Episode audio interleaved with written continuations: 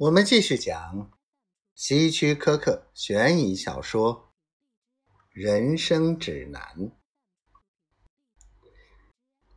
戴维知道维尔一点三十分有个约会，很快就得离开，不会知道戴维等的是谁。等维尔离开后，他再回到廉价的座位上，叫一份三明治。显然，维尔没有读过詹姆士所写的畅销书。他从椅子上站起来，面带微笑的向戴维走去。戴维故意不报以微笑。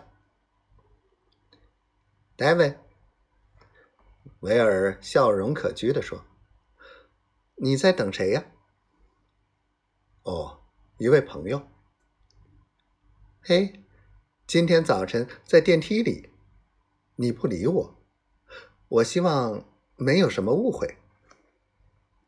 没有，威尔，我在想心事，没有听见。这可不行。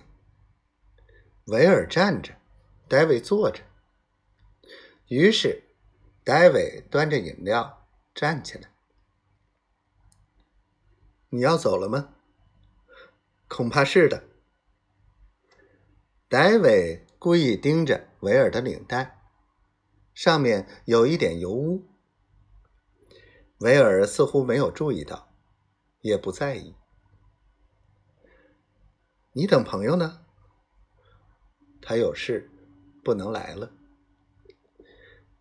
戴维说：“喝完饮料，再见。”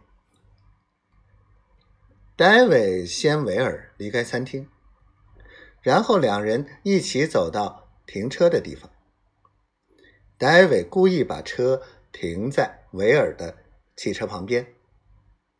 戴维的汽车比较新，最近打过蜡。他一语不发，爬上发亮的汽车，驶离停车场。他心中很高兴，自己的车是深蓝的。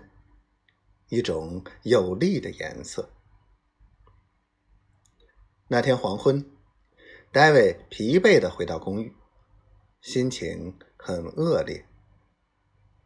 在公寓房门前，刚好碰上明克斯从隔壁公寓走出来。他一边抠着皱巴巴的西装外套，一边斜着瞄了戴维一眼。然后匆匆忙忙的向电梯走去。